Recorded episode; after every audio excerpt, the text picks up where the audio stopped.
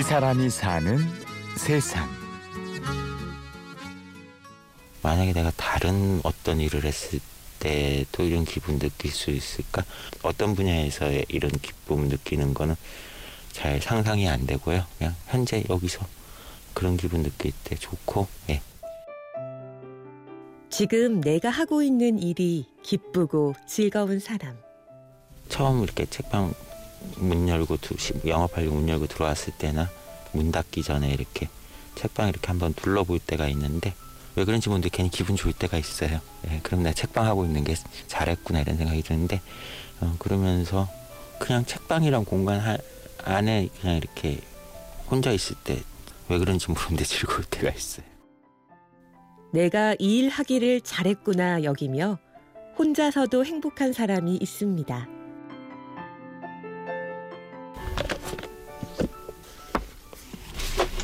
혹시 냉자 거기 지금 이쪽에 없어요? 원본이죠? 원본인데 예. 예, 이거예요. 서울 신촌에서 17년째 헌책방을 운영하고 있는 노동환 씨. 7평짜리 작은 헌책방은 그냥 돈벌이만 하는 장소가 아닙니다. 지금 없고요. 낙권만 몇 권 있을 건데 7번은 있을지 모르겠네. 그냥 이걸 제 서재라고 생각을 해요. 그냥. 그리고 그 서재를 다른 사람들하고 공유한다. 다른 사람한테 보여주고 필요한 책을 갖다가 가져가게 한다. 그런 마음, 그런 욕심을 갖고 있어요. 예. 책방은 나만의 공간이자 책을 찾는 이들과 함께하는 만남의 장소입니다. 노동환 씨도 어려서부터 책방 순례를 즐겼습니다. 헌책방이라는 공간은 어떤 책을 특정해서 찾으러 다- 간다기보다도 책이 있는데 그, 그 안에서 뭐가 재밌는 게 뭘까라고 꺼내보고 들여다보면서 발견하는 재미라 그럴까요? 근데 그게 그걸 재미있게 생각하고 그게 일종의 놀이로 생각하고 다녔어요. 근데 책을 한 권 한 권 이렇게 제목 보면서 옮겨가지고 다 보고 이러면서 그래야지 그 책방을 다 봤다고 생각하고 책을 읽고 모으며 책과 함께 살아왔습니다. 그래서 직장도 출판사를 택했지만 책에 대한 갈증은 풀리지 않았죠. 어렸을 때야 뭐 하루에 뭐 10여 권 이상씩도 읽어내고 그랬지만 성인 되고 나서 책 읽으면 하루에 한 권 읽기 하루 종일 읽어도 한 권 읽기 힘들더라고요. 그때만 출판사 생활하고 그럴 때인데도 책 읽을 시간이 따로 많이 안 나고 일주일에 한 권 읽기가 버겁고 일주일에 한 권 읽어봤자 1년에 쉬운 권 남짓일 건데 1,500원, 6,500원, 8,500원, 1,500원, 12,500원이네요. 1999년 겨울 노동환 씨는 소장하고 있던 책 2천여 권을 기반으로 헌책방을 시작했습니다. 헌책방 같은 경우는 저희 같은 경우만 봐도 뭐, 뭐 일제시대 책들 또뭐 일본어 책들 같은 경우는 한글 책들은 드무니까 없어도 그 시절부터 말하자면 제일 최근 뭐 올해 나온 책까지 같이 꽂혀 있는 쓰니까요. 시공간으로 따지면 8, 90년 네 세월 동안의 책들이 이렇게 꽂혀 있으니까 다 새 책들 같아 보여요. 제 눈에는.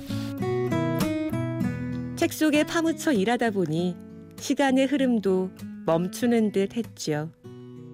한편 세월이 많이 간 건데 헌책방 안에서 지내니까 그런 건지 시간 흐름 이런 거 이런 게 오히려 잘 모르겠어요.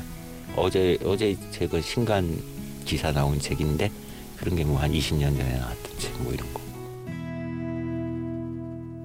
책과 함께 있어서 행복한 노동환 씨. 그러나 힘들 때도 있었습니다.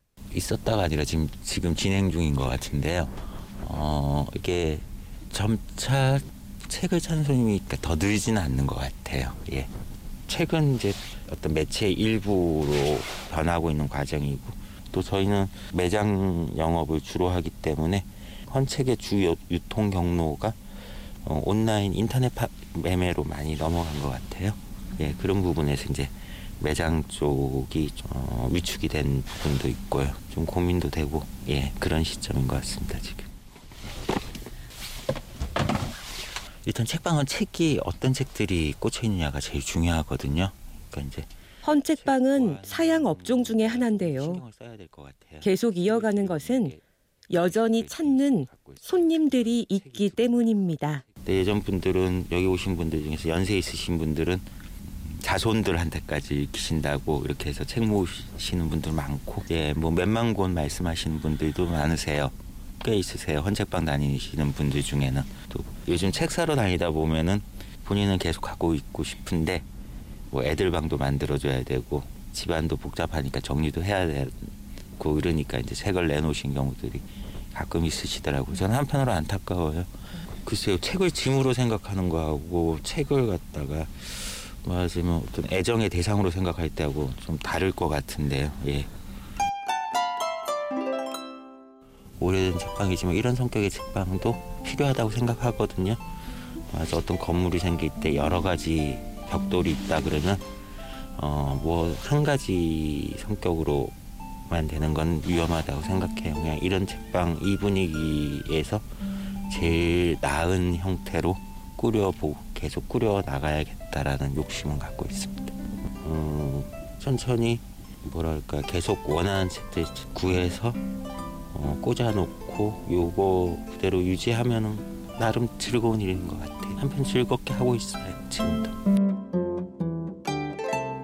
이 사람이 사는 세상. 20여만 권의 책 속에 파묻혀 행복한 사람.